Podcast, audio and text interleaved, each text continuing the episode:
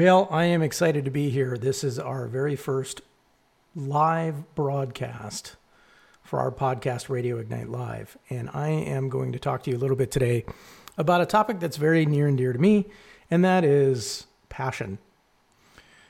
Passion in anything, I think, is very important. But I think when it comes to business, a, a, good friend and a client often says, if you don't love what you do, don't bother, that type of thing. And, and I have to tell you, that all comes from the passion you have for what it is you're doing.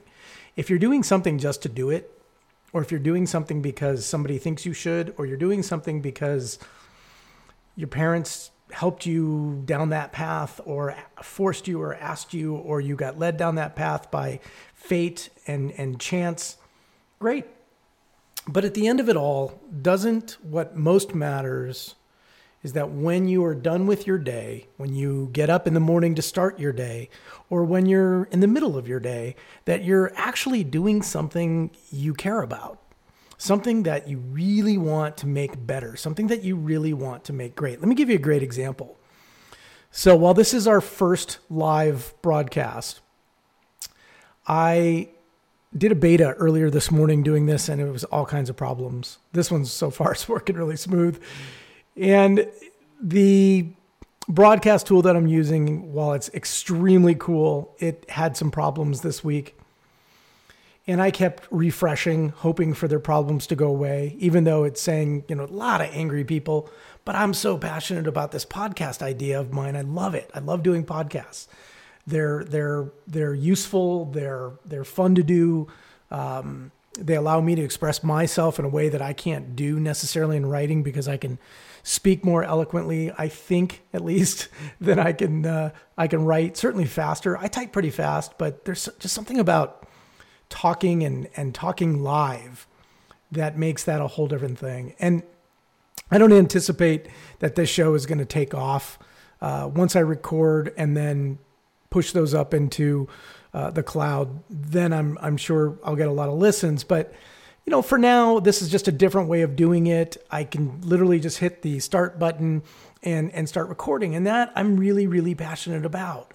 It gets me really excited to do it, and I think I think it's really important that everybody, no matter what you're doing, feels the way I feel about what I do for a living you have to sprint to your desk and you have to be literally excited to play with the things you play with all day long. And whether those are pencils or, or computers or an abacus or a, and I say play because when we turn our work into play, that might make it just a little bit easier to endure. I work with a lot of uh, accounting professionals, and I will tell you right now that they they endure a tremendous amount of what I would call redundancy. You know, the, the dentist is another one, the same thing every day over and over again. But the neat thing about my job and other people who have taken their profession and kind of twisted it into something that's more suitable to their needs is that I might do a podcast every morning or most mornings or during the day but it's always something different that I might be talking about. I may not. I may be doing something on a series because I'm I'm bugged by something. But but generally, when we speak in a microphone or we write in a notepad or we type on a computer, unless we're doing the redundant task that our job often requires us to do, we can be creative. And being creative, I think, is probably one of the most important parts of your job. If you don't have some sort of creativity throughout the day, you're just going to end up feeling as if you just did the same thing every single day. And, you know, the definition of insanity is doing that same thing every day, expecting a different result. Well, you know, the way you can turn that into something of value is you can take what you do every day and maybe do it a little bit faster or a little bit smarter or a little bit better or a little bit wiser.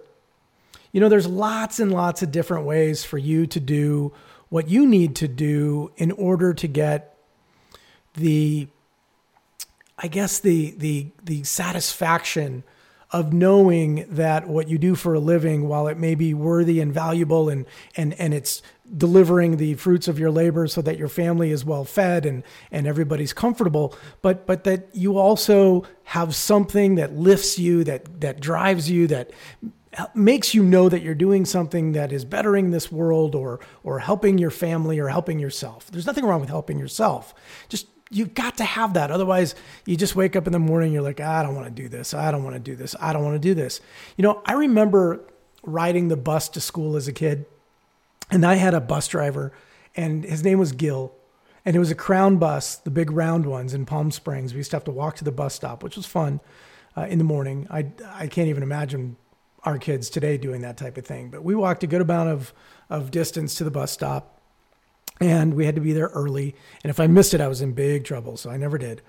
And Gil would pick us up and we'd get in, we'd see that big crown bus come and we'd get inside of it and, and he'd have music playing, AM radio. He had speakers in this bus. Not many buses had music, but Gil had music and he'd play some old school stuff that, you know, AM radio gold stuff back, uh, you know, in the 70s.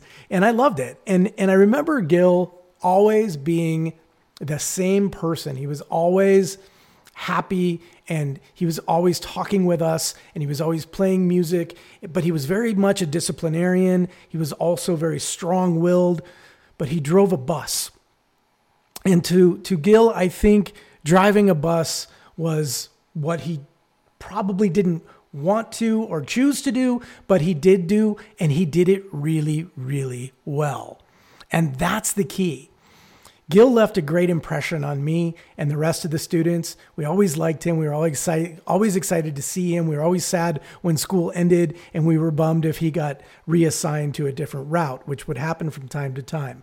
Gil would go away for a year, and then two years later, maybe you'd get him back. And, you know, it's just, it, it was just Gil's thing. He did it really well. I used to deliver furniture with a guy named Joe, and Joe uh, was not necessarily. Um, he he was he was an intelligent guy but not educated. So there's a big difference. And he was just really cool. I really liked him. I, I liked everything about him.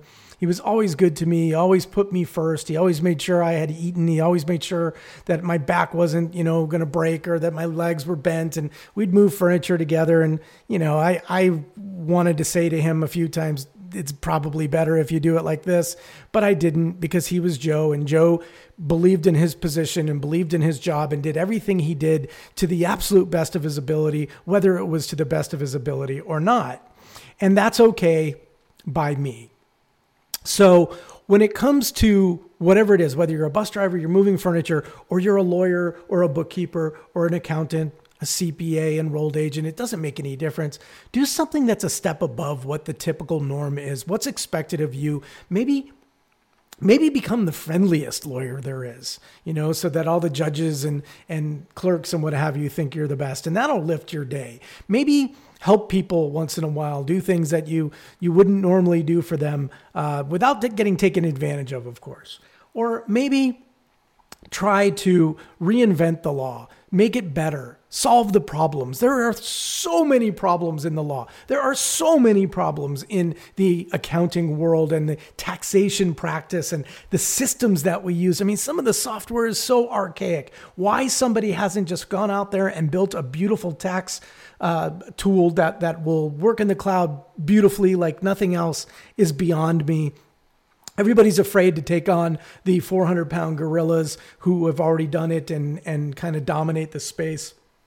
But, you know, in the tech space where, where this does not exist, where there's entrepreneurs and, and, and militant millennials who just want to get things done, and I mean that in the nicest way, but they, they're just really focused on getting things done and they don't really necessarily think that they can be uh, a failure. Their, their only way of of doing anything is successfully in their minds. And that's what leads them down that path that ultimately enables them to actually be the success that they had envisioned for themselves. So I think if you aren't happy with what you're doing, you really have two options stop doing it and do something else.